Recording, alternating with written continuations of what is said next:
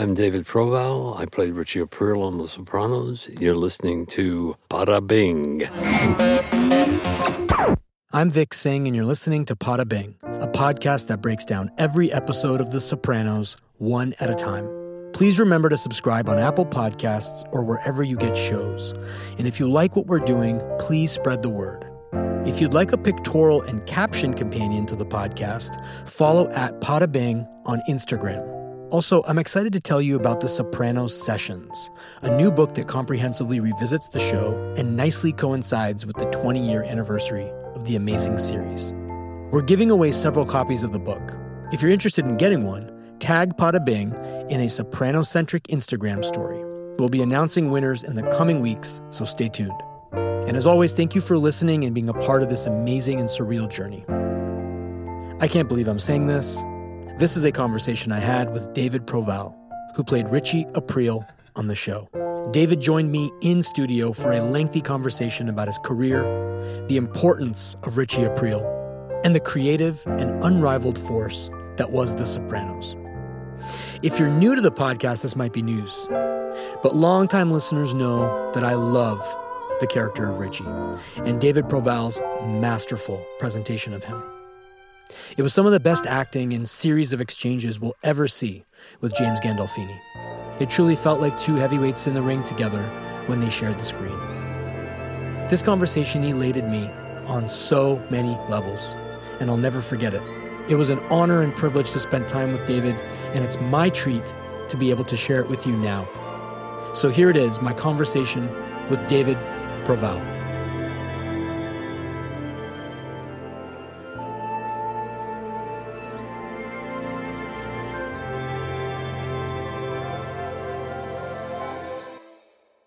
David, Yes. thank you for being here. Yes, thank you for asking me.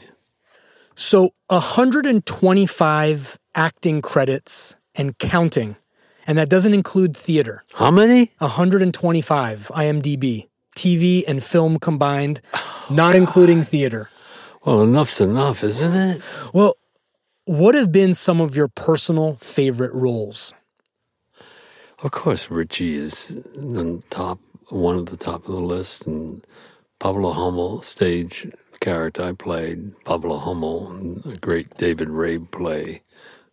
Um, one of the great anti-war, anti-Vietnam plays ever written, and maybe the greatest, I think, play.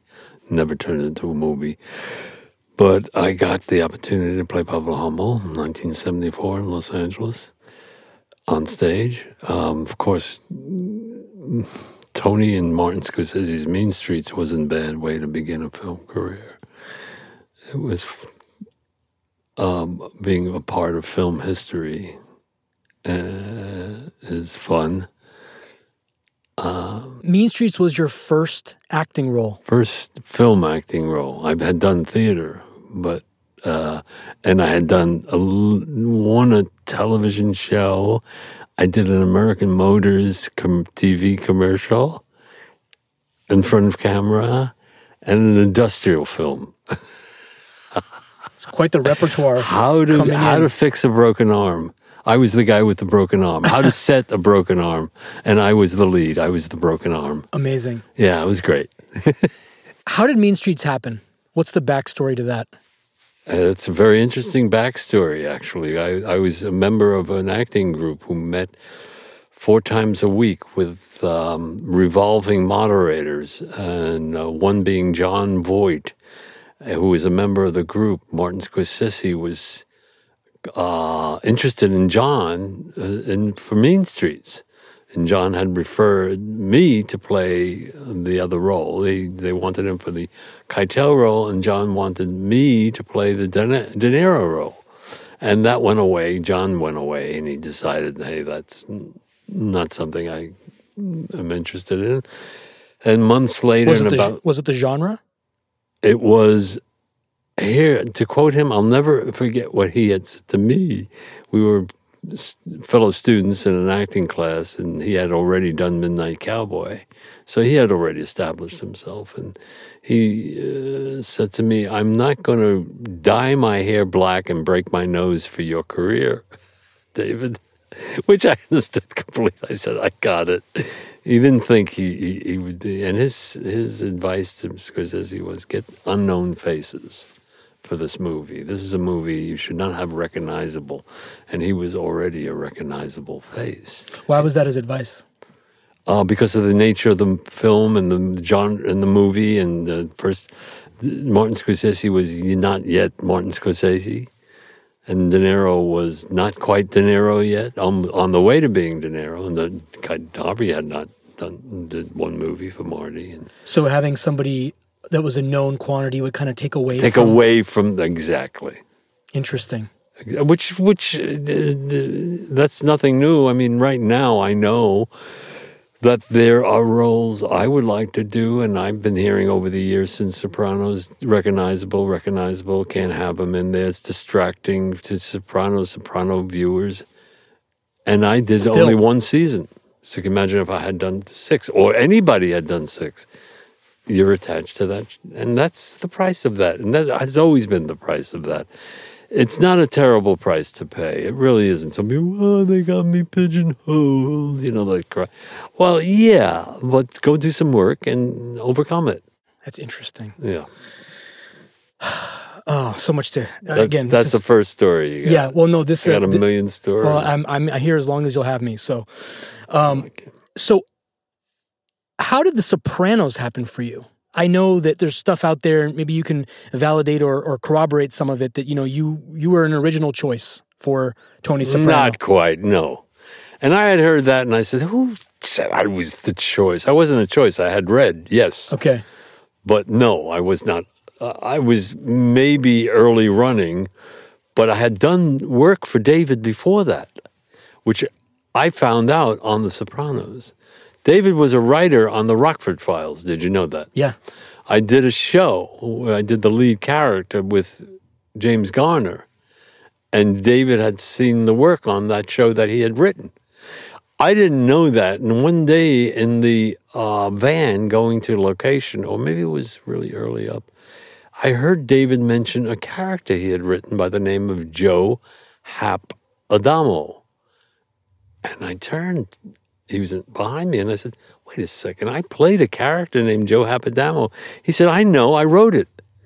And I didn't know that he had written it. I, and I said, oh, yeah, of course. He said, you didn't know that. And I said, no, I, whatever I babbled or mumbled or, you know, uh, haba, haba, haba to him. Um, but I didn't know. But that's where he first saw my work. Uh, Okay. not first saw it. He knew me Mean Streets, and then I had done that for him, and that's how that came to be. So did he call you up personally and say, "Come No. read for The Sopranos"? No, I went in. Okay, you went no, in no personal call. through no. casting. I think so. Yeah. Okay. Um, um, no, not through walking, Walken, Georgianne Walken, Yeah. and Sheila Jaffe were the casting people. Right. It wasn't through them. Okay. That I do know, by the way. Good question. I just learned something. Oh, I just reminded myself. No, it was through David then. Okay. It was his. I was on his list. You're on his list Right. for Richie or for something else? no for Tony Soprano. Okay. I went and I read, and I read the pilot, and I thought it was amazing, and I thought they were approaching something uh, with The Godfather and Mean Streets. I don't think of as a mafioso movie. I, I, it's not. It's about struggling with your spirituality. It's Yeah. nothing to do with mob. I don't know why they call it a mob. They definitely put it in that bundle for some reason. not at all. Yeah. zero yeah. but um, the pilot was amazing. And that night, I was at uh, Mama Gooch's. Uh, uh, um, that night, yeah, I had read read it that afternoon. Was at Mother Gooch's buying some fruit. That was a vegetable store or something, and there was Chaz Palminteri. And he says, "Hey, I doing?" You know, uh, I had worked with him on a John Landis film. And yeah, he said, Did you hear about this thing, this psychiatrist thing with a mob guy? And uh, I said, Yeah. I was in that afternoon figuring that, hey, you know. He said, What are they, nuts? and I hope he hears this, Chaz, because I remember it clearly. He said, Yeah, they made me an offer. They called him too. Right. You didn't know that. No. Well, he said it was an offer, and I think it was. For Tony? Right. At that point, it was Tommy Soprano. I didn't know that. Yeah. HBO made him an offer. Oh, HBO. HBO wanted him Okay. because already he had um, HBO wanted a known quantity. Bronx Tale. Yeah. And David, uh, David saw it. Met with I, gue- I don't know. I wasn't there, but Right. there was a breakfast meeting supposedly with Jimmy, and David was convinced that it was going to be uh, James Gandolfini, which was uh, in the moment his life changed when he decided that it should be James Gandolfini Well, both of their lives. because yeah, but without James, I don't think there's a second season. That powerful. Uh-huh. Writing was wonderful. David's terrific writing, great, great idea. I loved the writing. I said, you know, I read, read it and loved it. Yeah. But when I saw it and saw James Gandolfini, it was astonishing what he did and what he brought. This big, fantastic actor, number one. Number two, what the guy himself had that oh, kind of trust, a sensitivity, a leader. The, the actor himself had all that within him. I mean, that's not about acting, that's about who you are and uh, it was perfect. It was perfect. So the the show starts, the pilot's shot, and and it becomes a success. There's a lot of time lapse between um, episode one and episode two, and then most people already know that the entire season was in the can before the public ever saw it because of timing and logistics and whatever. When do you come back in uh, to the picture for the role of Richie? Oh well, that was I happened to be in New York. Um, why I just happened to be there doing something, and I got called in to read for The Sopranos. This time it was like you know a, a regular kind of the cattle call reading, which I didn't want to go on. I remember telling my agent, "Come on, the guy knows me, and if he wants me, he wants me. If he doesn't want me, uh, God bless us all." Cattle call meaning there's like a bunch of Richies lined up in the room. Right. Okay. Co- cousins club is what really what I call it. You look around, everybody looks like a cousin, you know. And uh, you would be reading for Richie now. I re- this is 18 years ago, so uh, I didn't want to go on one of those. No. And uh, they said, You're crazy if you don't because you didn't follow the season. I just saw the pilot and I didn't follow the season. The first season, didn't follow it. Any reason why? I think probably because I was not wanting to sit there green with envy and wanting to be part of it. And Did you did you know? I don't think I intentionally did that. I don't know why I didn't watch it. Maybe I didn't have HBO.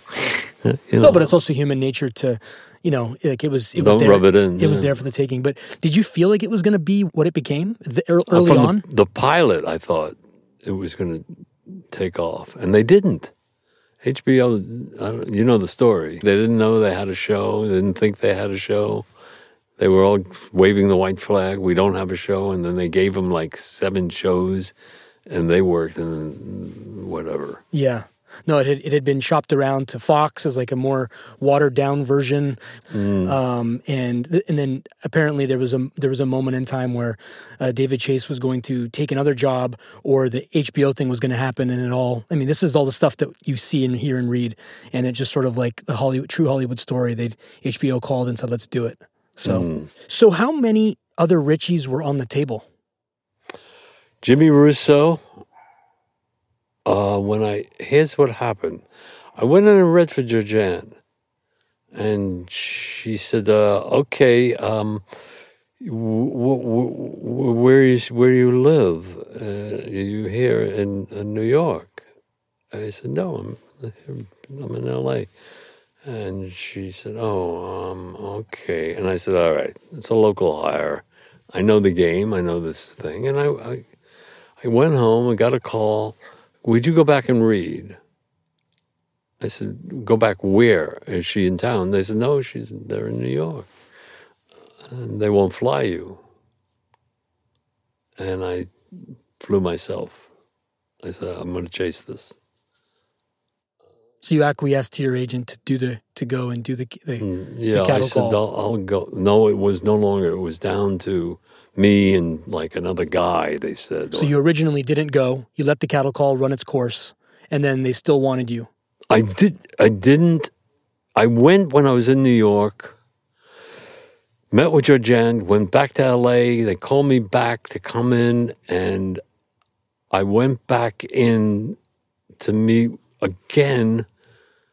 There were three meetings on this role, and I didn't. They had um, plans for it, obviously, and I left again, not knowing whether I was going to. Went back to L.A. and they called me again.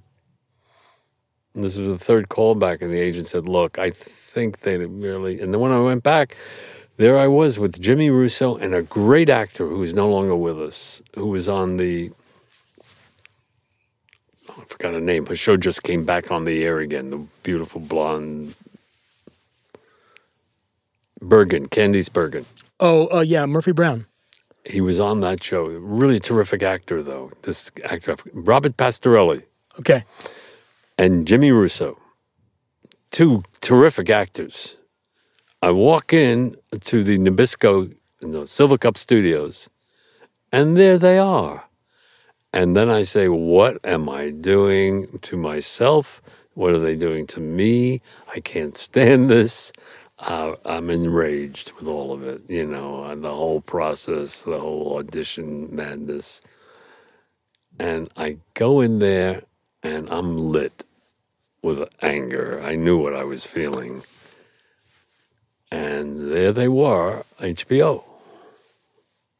Like 10 people, Suits. Right? Suits. And I said, okay, so they're down to three guys. And as far as I was concerned, those two guys were far righter than I was for this role. I'll tell you. You're just being modest. No, no, I knew their work. No, one guy, I, I and then and Pastorelli, I had seen him not only on that show because that wasn't. I saw him in a movie, and he was terrific. And he had already been done the show and the beep beep beep. He was already, uh, you know, a star on television.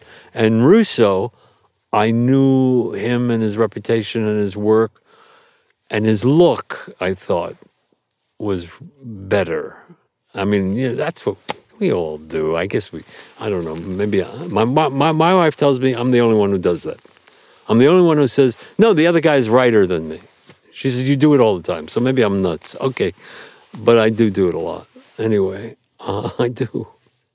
Um, so here we are, three guys at the Silvercup Studios. There they are, the suits. There it is, a first season of a fantastically um, amazing hit show we know already. And I'm like burning. I'm burning. I'm just, okay, I'm going to go in and do this. Well, uh, that was the right place to be.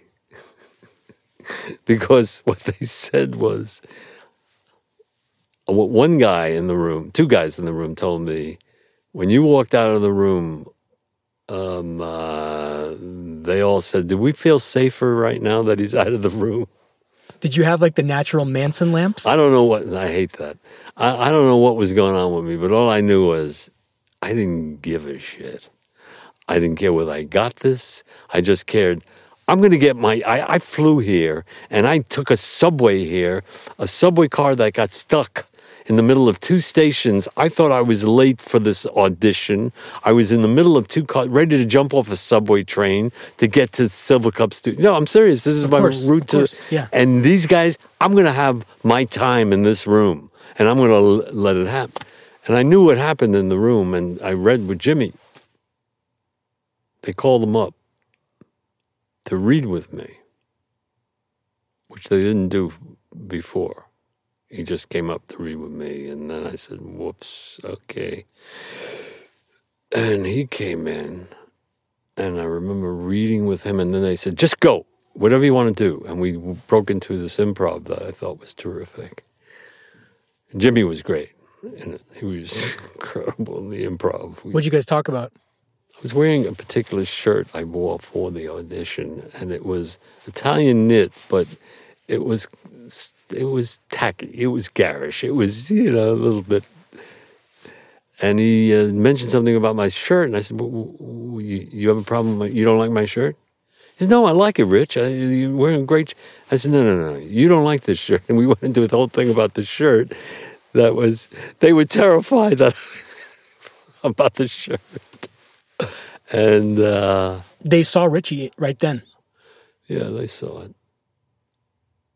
They saw what I thought I was entitled to, um, and, and what Richie was entitled to. That's so fascinating.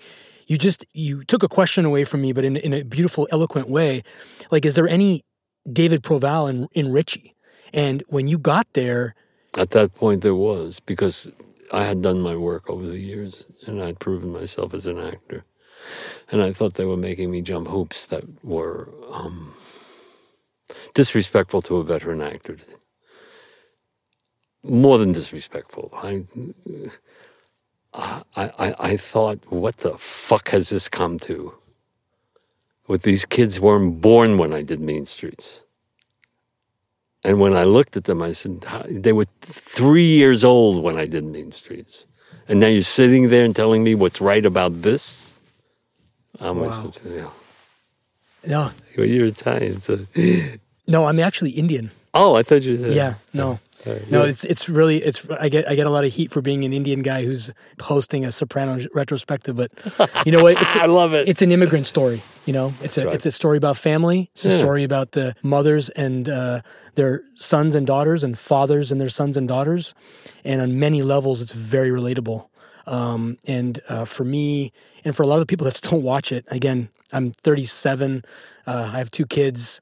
The reason we still watch the show is because it's a timeless story. Yeah. Uh, it's it's an it's a slice of American life. Absolutely. Uh, the mafia is ancillary in many ways.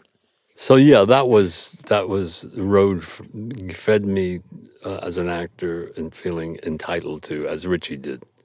Felt w- where were they uh, now that he had spent his ten years in? You, you remember he came out of prison for Yeah, ten years, ten years in the can. and did what you're supposed to do. And so, where is my? when I first spoke to you on the phone, I, uh, I wanted to talk to you so badly because, and again, I can't. This is so, so surreal that we're doing this right now, but I really love the character of Richie. I feel like he was a stand-up guy, um, Yeah. and there's this whole cohort of people that he was like, you know, he was Tony's antagonist and whatnot. But everything that Richie did was to the end. He, he had a couple. He wanted to. Him and uh, Junior wanted to collude. That was at the very end, though. But the final, his final episode. But other other than that, he took everything on the chin. You know, and he did everything by the book. And some of the greatest lines I think of the show, you know, you got to say is Richie, "What's mine is not yours to give me." Yes, Such a powerful line. that line. That line.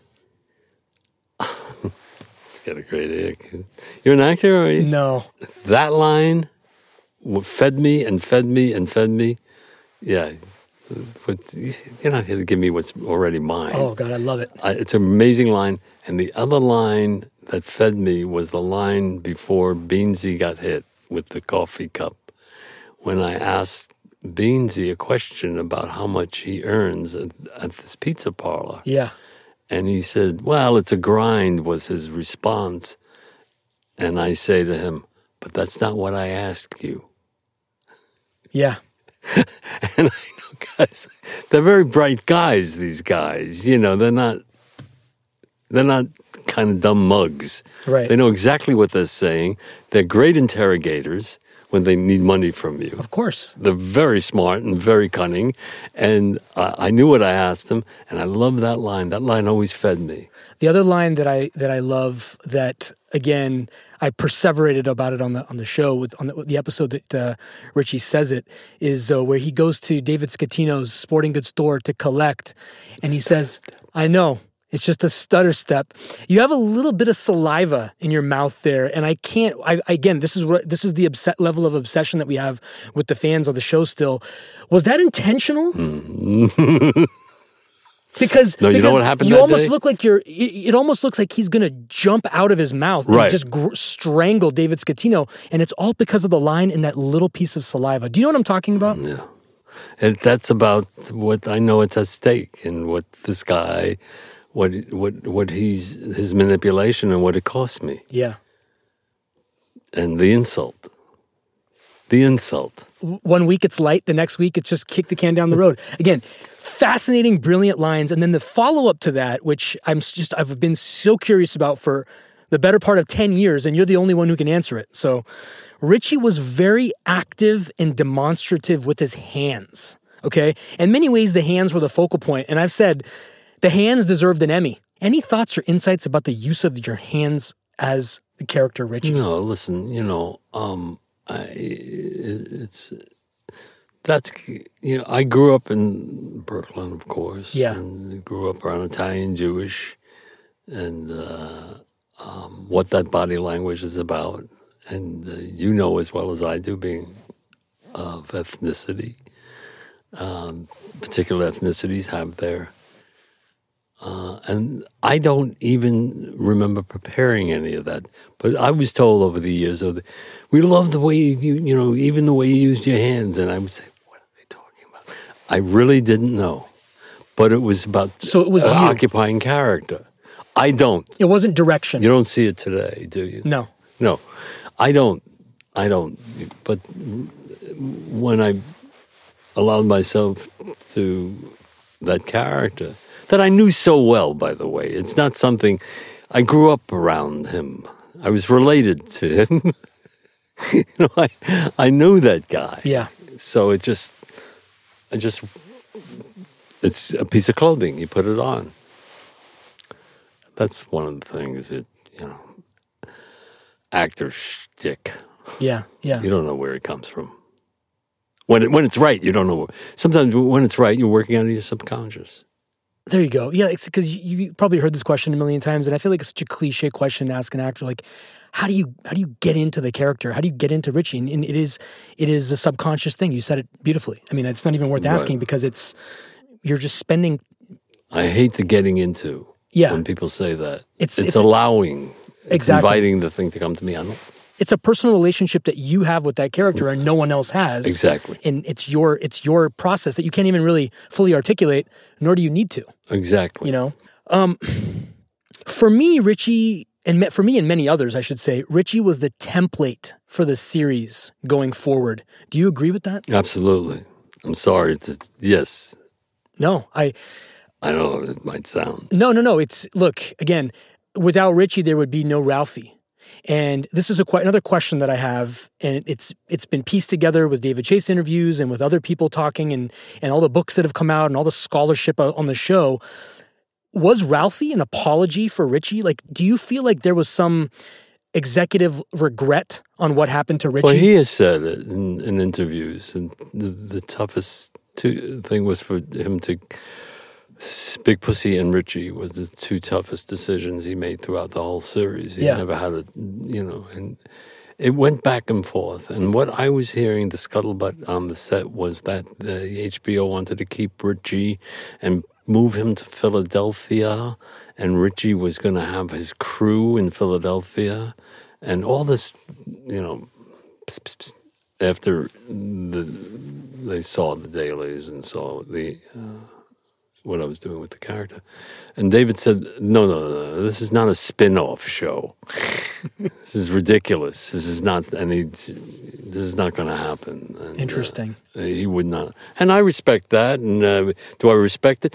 Well, I, I, I would have loved for him not to be so such a purist Yeah. at my expense, but uh, I, I do respect it. I do. I, I, but he's making a movie now, is he? doing a prequel, um, The Many Saints of Newark. Dicky Moltisanti, according to what is re- you know published in Deadline and all the other places outlets out there, um, it's going to be Christopher Moltisanti's dad, um, loosely based on The Sopranos crew. Oh, So you appeared in eleven episodes of season two, and then a dream sequence in a later season.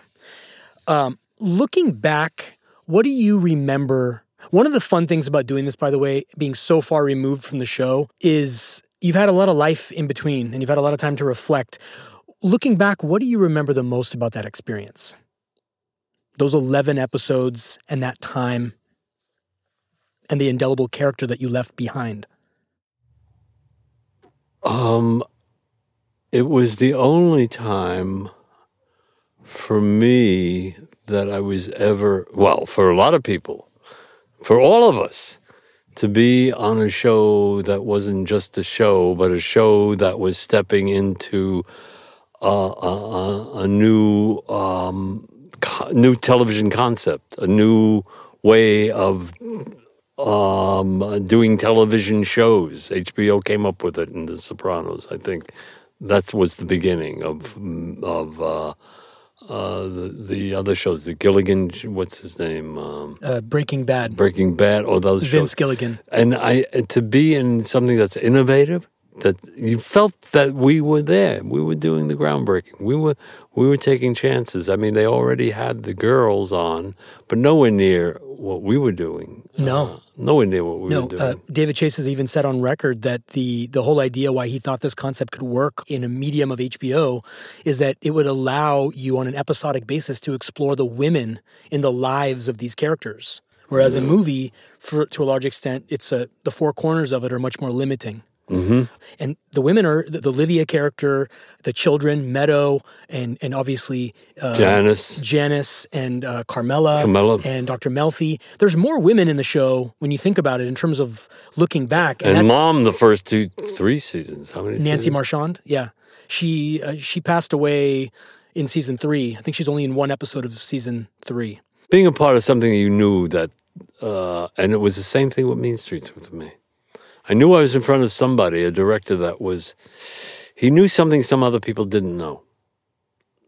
That's and I knew nothing about watching a director on a set or what, but there was something about him that looked like he was dealing. He was he was operating in, in another kind of um, rarefied air.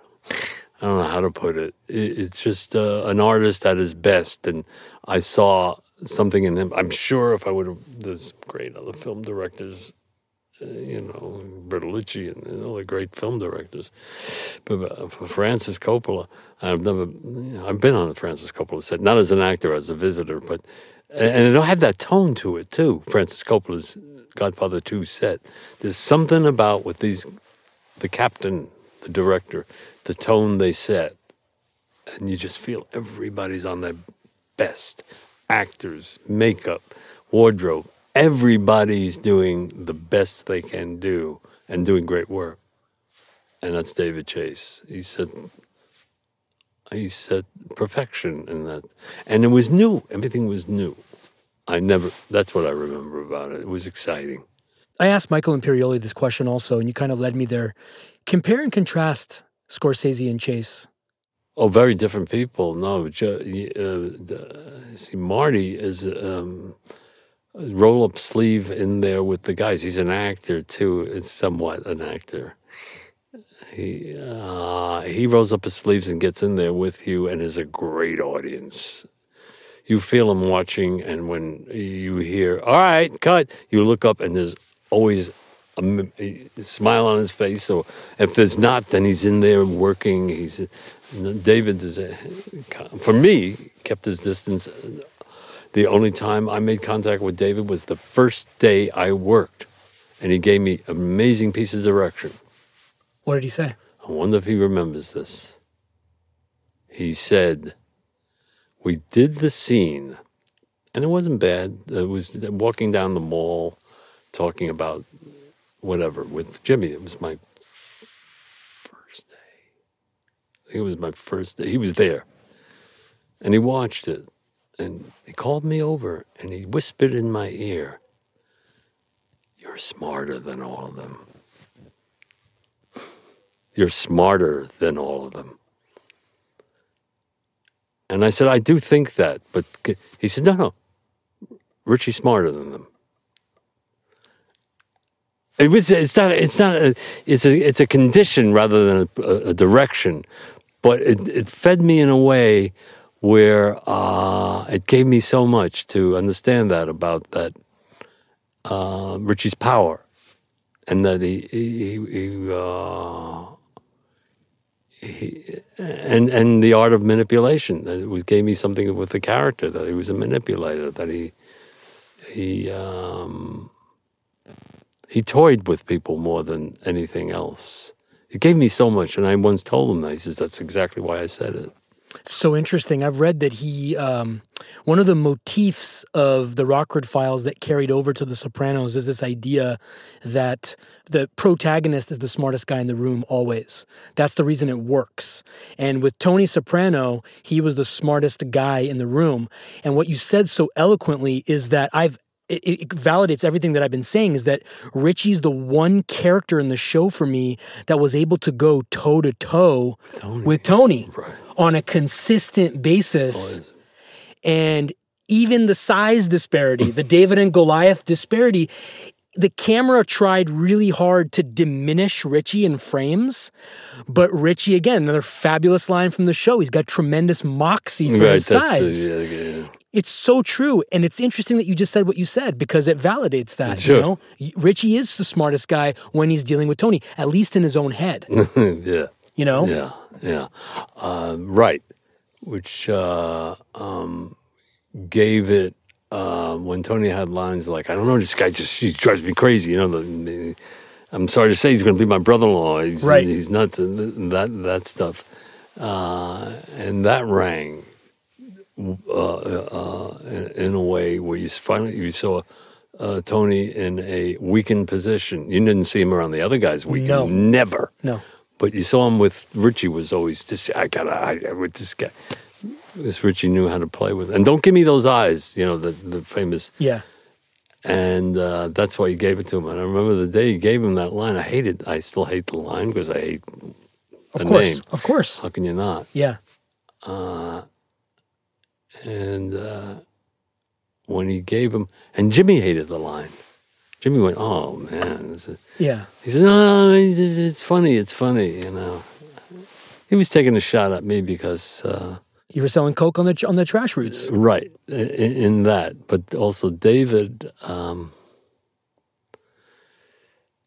I think it was after I was told him, and people forewarned me never to do this with David Chase, and I did it anyway. I thought there was a scene that was wrong for us to do, and it was an aberrant sexual thing with holding a gun to, you know, that thing. That's Janice. and I said, uh, "Hey, listen, I grew up in a neighborhood with a lot of half-ass wise guys and wise guys, and and that stuff isn't done to someone's fiance or you know a woman they supposedly respect." And I went to David, and David got really upset. And Jimmy forewarned me, not, not, "Don't, don't do it, don't do it." And I did it. You know. Stupid. It was stupid. Did that have anything to do with the character? Or was it I think he got angry. I think he got pissed at me, and I think Manson Lamps was his answer. I hated the line. He wrote that line after uh, I went to him, and I said, he, he- and he said, "Well, we do, this is my vision. You don't like my vision," is what he said to me. I mean, I said, "No, yeah, I love the show. Yeah, I, I got, you know, oh shit." So someone said, "You're the guy who got Joe, um, the actor, his Emmy." Joe Pantoliano? Yeah. Someone said to me, "You know, the rumor about you is you got Joe Pantoliano as uh, his Emmy, the Emmy you should have gotten." so next year they gave it to him. Jimmy Gandolfini called me when they announced them, and he said, "You've been mugged." Yeah. And then uh, Terence Winter called me, said, "You've been mugged." They, they both used the same phrase. I said, "Hey, I got a chance to be on a great show," and I really felt that way at the time. Did you know about Richie's fate? What it would be? Or was you Not until they got this. Well, yeah, I did. Uh, they kept saying they're going to get rid of him. Who's going to do it? Who's going to do it? And, so it was in the ether. uh, Tony Sirico. Uh, you know Tony. yeah.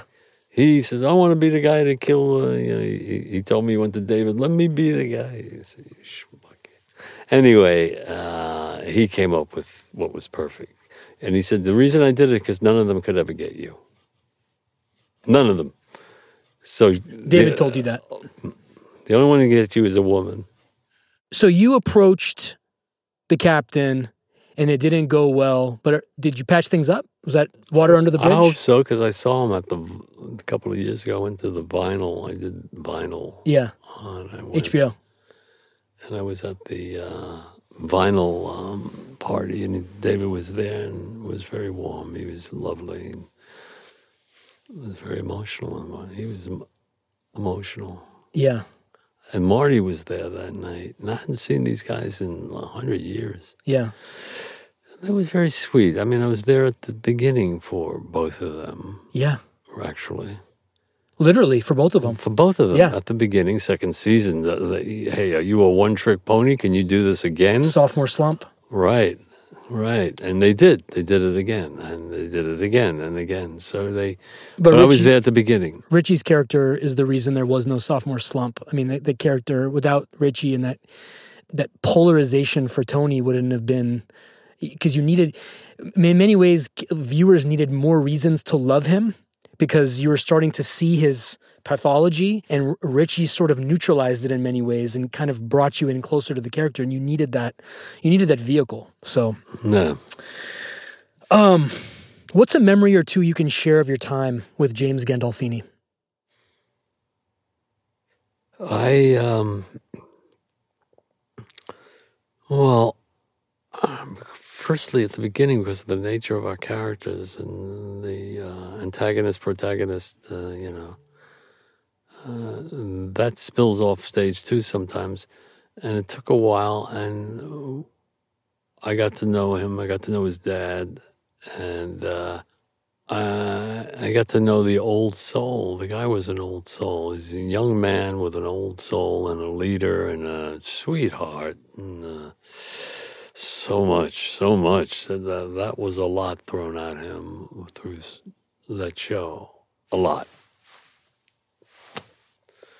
And uh,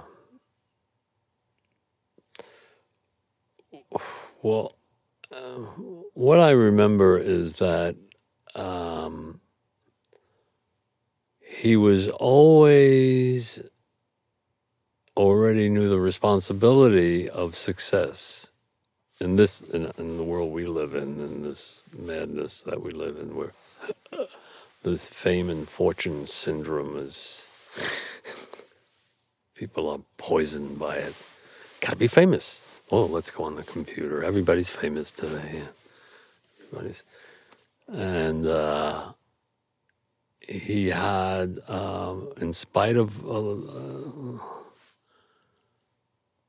what we, the obsessive compulsive madness that we all have as artists, as the world we live in, he didn't escape that stuff. I don't think, you know. He, he's, but what he had was a um, he had a particular kind of as one guy to another guy, you know, when a man loves a man, when it's he's a man's man and a woman's man, and that's exactly what the guy was, a man's man, and uh, even though younger than me, I thought of him as a contemporary, as a peer. I didn't think of him as a younger guy. Uh, so he had strength and leadership. Are you aware of the story that James pleaded to keep the Richie storyline going because he liked working with you so much? Mm, well, he's he, yeah. He he he uh, said to me one night we were shooting a scene, and he said, "Put your hand on my shoulder." Would you do that in the scene? We're in a hospital room where, when when when uh, Christopher gets Christopher gets it, and I said, "Okay, I got that." And he reached over and put his hand on mine. When I did that, I came from behind him. He was sitting at the foot of, Rich, of Michael of Christopher's bed, and I came behind him and I put my hand on, and he reached up and did this. That's a master, right? And they didn't come in tight on it because David watches everything, and they didn't shoot. They didn't cover it. They went from that to I see. they So, saw it. And they didn't want him.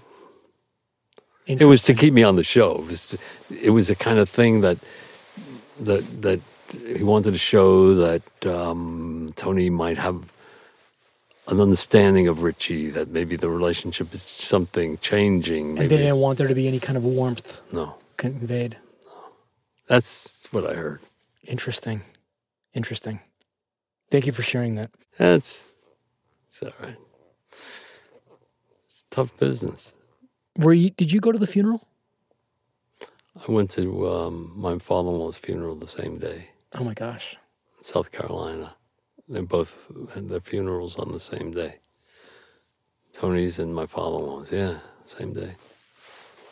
How did you find out? I was um, visiting f- my friend Karen Black, great actress, Karen Black, you know. She was in the hospital. She's no longer with us. She died last year.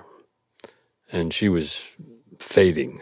It was a terrible day. And she was sleeping, and I was waiting for her to wake up. I was in the lobby of this, and phone rings, and the guy says, David Proval, this is the New York Post. Uh, we want your reaction on uh, James Gandolfini's death. And you know what I said? Fuck you. And I hung up because you get calls, people get your number, and they play games with you, you know. And then it rang again, and they said, No, you don't understand. This is really the New York Post. You want to check this out? And I said, Well, who is it? He gave me his name. He said, uh, James Gandolfini, uh, heart. Well, I'm waiting to see another friend who's fading. Yeah. I'm on the phone there, this friend dies in Italy. Well, no, I I I, uh, I I did an interview once, and I couldn't get through the interview talking about him. I'm okay now, but Yeah. I, I really get emotional about talking about him, and uh, it's hard not to love it. He's a, just a gentle heart. You would loved him, gentle, sweet. What's been special about doing this, I got to say, is that I, I ask it's a very personal question to basically share an experience that you may or may not have been the only one that you, you had as something unique. And I don't expect the actual juice to come out and you know, see the air of, of public light, but um, I've it's been a privilege to be able to witness the responses to that question because I can feel in your heart and in your mind and in your eyes and in your face that there's a lot of stuff inside you that you're you're keeping, um, and uh, th- thank you for conveying it to me because I, I obviously will never get the chance to talk to him about his role as the character and uh, someone who played such an important part in my life as a fan, an admirer of his work. Um, did you watch the show in its entirety? The seasons, Yeah, the whole series. of course. You have. Eventually, yes. Have you seen a more conflicting ending either before or since the show? No, never. I was home watching the last show, knowing it's the last show, and Cheryl and I were sitting and watching it, and the television went black. And I said, only to me. This can only happen to me. Didn't know it was not by banging the television sets. I thought it was brilliant. I thought it was perfect. I thought it was it couldn't be better. Are you familiar with the three o'clock theory?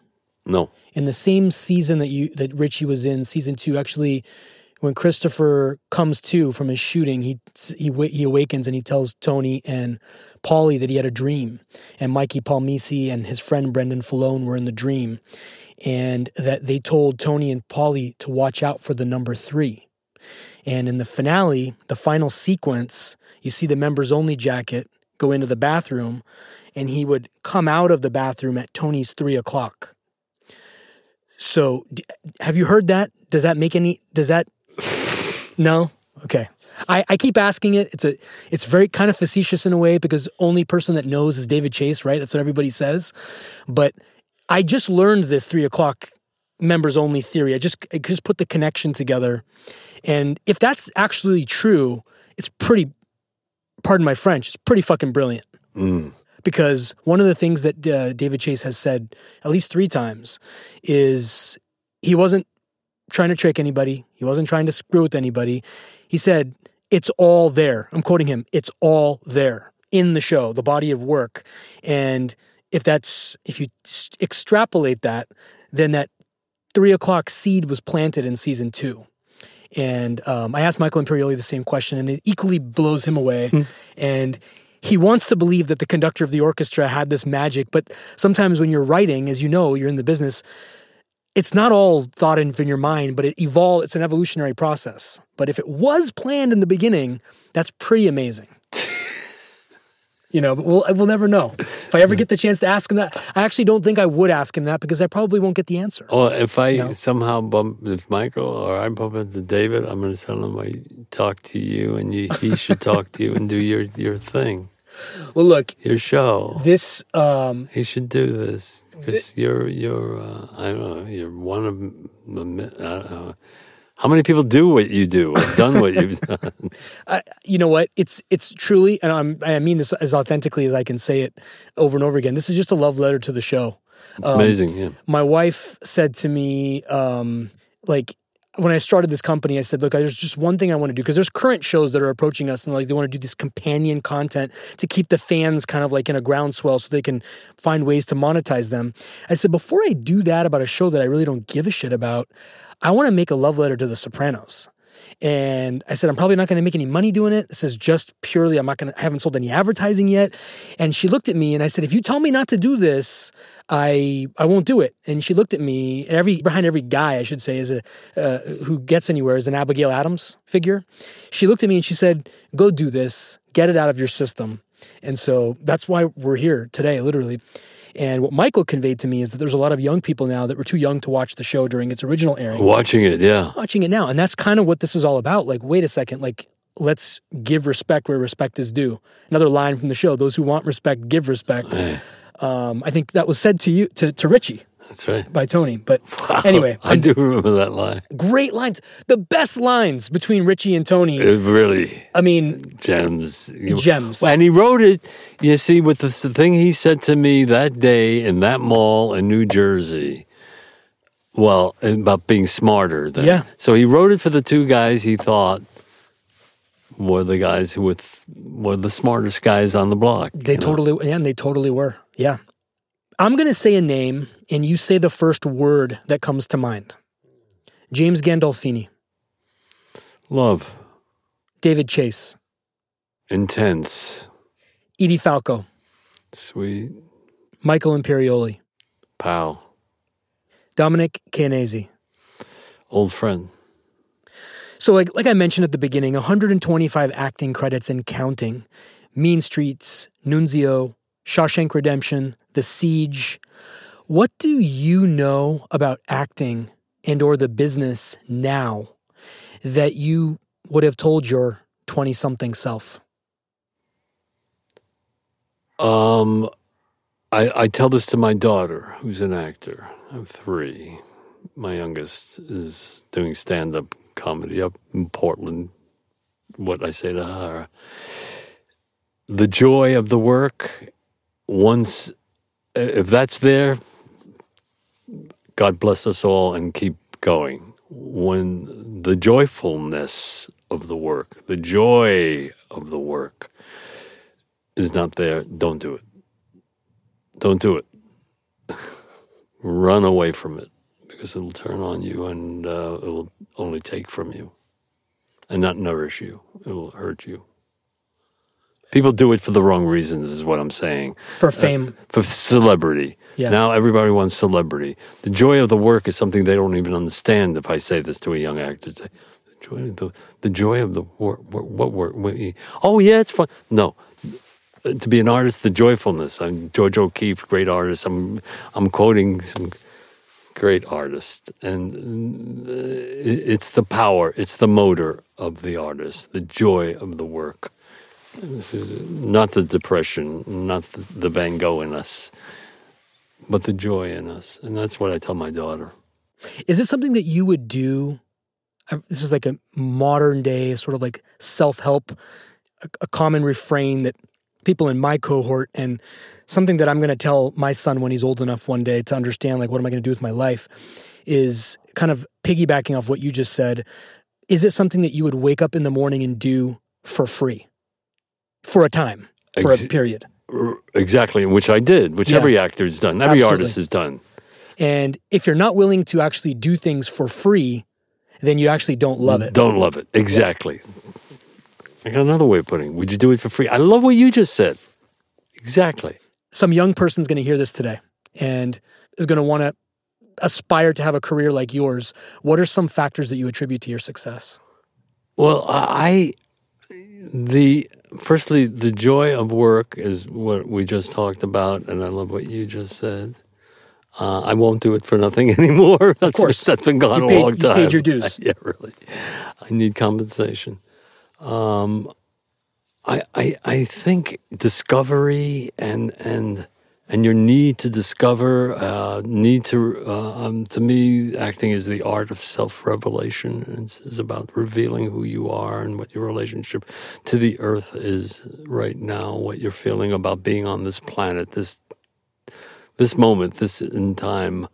What your relationship to this earth is about, and how you can bring that to your art. And that's why you become an artist to reflect what you see and know. And to quote Mr. Brando, who is the best of them all, he used to say, It's just about knowing what you see and allowing what it makes you feel. And that's what acting is about. And, and once you feel the need to always to do that as an artist, actor, artist, whether you're painting, sculpting, laying brick, whatever the art form is. I don't. Um, the artist is there for that to reflect what the hell we're going through right now. Well said. So, what are you doing these days? What's coming out? What's in the pipeline? Michael and I worked on a movie that I hope he, I know he mentioned it to you. you know, Cabaret Maxime. Cabaret Maxime.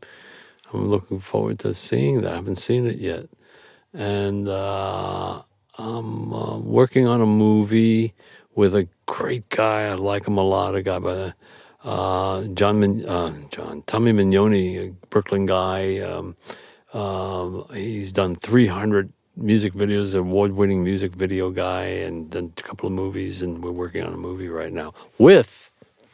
You ready, Drea? Oh, amazing. She's on the list too. We just we shot a scene, That's amazing. Drea and I, in this movie. Fantastic. We had a day, and uh, I had fun with her. That's great. She was uh, Richie's niece on the show. The the She was my niece. Yeah. I worked with Michael, and now I work with Drea. Sharon Angela was in the movie Cabaret Maxime too, right? Rosalie Aprile. Yeah. Yeah, she was in the. Yeah, did, she's- did you have any scenes with her? in No, that? no, just me and Michael. My stuff is only with me and Michael and uh, two other guys. Uh, great actor, guy from uh, Orange is the New Black. Uh, You're more current than me. I can't name a single actor from. I just watched The Sopranos over and over again. okay. Uh, besides work, what do you? You mentioned off mic. You mentioned the beach, but besides work, what do you enjoy the most? What are you most passionate about? Well, sadly enough, it's been the last few years and what we're going through here in this country. Turning that around. We we got to let because it's it's it's I've been absorbed, and it's like a lot of us, all course, of us. I yeah. mean, we're fighting for our lives. Yeah. It's as simple as that. Yeah. What we're doing is we're fighting for our lives. So it's a great passion of my life. The last few years, and and writing. I've been writing. Uh, I've been working on a screenplay with uh, writing, and uh, I've written before. I wrote a movie a couple of years ago with my wife, and we shot it and ran into financial well, like uh, well, uh, right, right, right, Yeah. right, right, and. Uh, Do you type or do you dictate? I dictate. I can't uh, go near any of it. It had nothing to do with your age or anything. I just am curious because some people like to just re- say it out loud and have someone type it for them, and other people are very much tactile. I'm a dinosaur. I confess to it. Uh, text, okay. I, yeah, I'm terrible. Well, Terrible. we found each other. Yes, David, we did. It's been an honor and a privilege. It's great. You're you're a solid guy, man. You, I, you you're one of those. You know, I said about uh, uh, to, um, uh, Jimmy being an old soul. You you are an old soul. I think. It's very kind. No, I'm serious. You- You're older than you're 37, and that's probably what your attraction is to what, what you, to the Sopranos. Uh, uh, is that there's uh, a maturity about you that's Yeah. far beyond 37. I think at 37 is a baby yeah. Because of me, I was thir- I was a child at 37. Yeah. How old were you when you did Mean 28. Streets? I was a child at 30, your age, and I had children. Thank you so much. Thank you, Vik. I enjoyed it.